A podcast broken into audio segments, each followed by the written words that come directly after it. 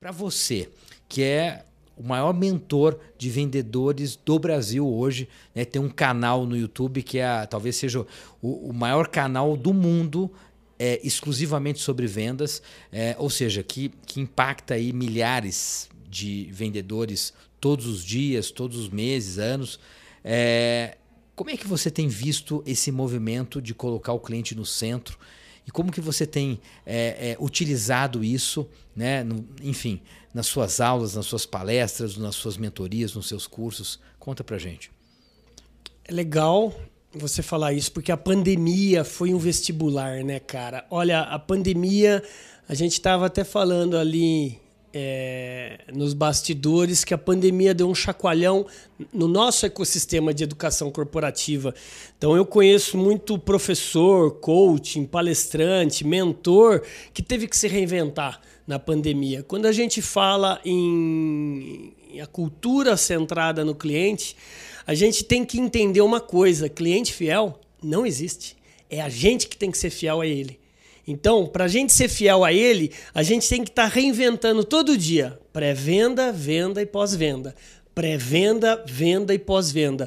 Ou seja, é, o Z-Mode, né, o Zero Moment of Truth, que o Google trouxe para o planeta, que, né, que é o momento zero de uma venda que a gente faz antes do cliente comprar algo da gente. Então, nesse exato momento, você que está me assistindo e nunca me ouviu, né? Nunca me viu. Quem que é esse carinha? Quem que é André Ortiz? Aí você vai xeretar lá André Ortiz. Você vai lá ver TV do vendedor. É, pô, mais de 16 milhões de pessoas que viram. O cara tem quase 3 mil vídeos. É, quando você começa a ver que o meio digital, a pandemia veio apenas acelerar a cultura do cliente.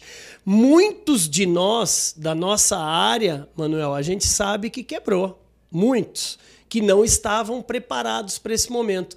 Então eu só fiz uma analogia para nossa área, mas tanto B2C quanto B2B esteja atento não ao produto, mas ao comportamento.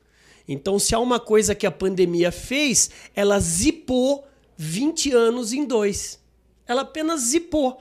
Ela acelerou a digitalização de um comportamento que já estava latente. Eu tenho uma filha de 4 anos que faz parte da geração alfa, que vem vindo. Poxa, ela já está, já, já é uma nativa digital. Então ela já pensa digitalmente, diferente da gente que pensava analogicamente, a gente teve que correr atrás.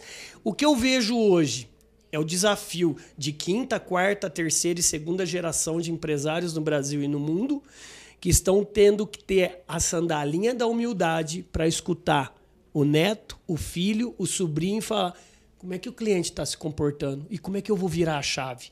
Eu acho que é por aí que eu começaria hoje a direcionar a minha expertise da minha equipe, sabe, mano?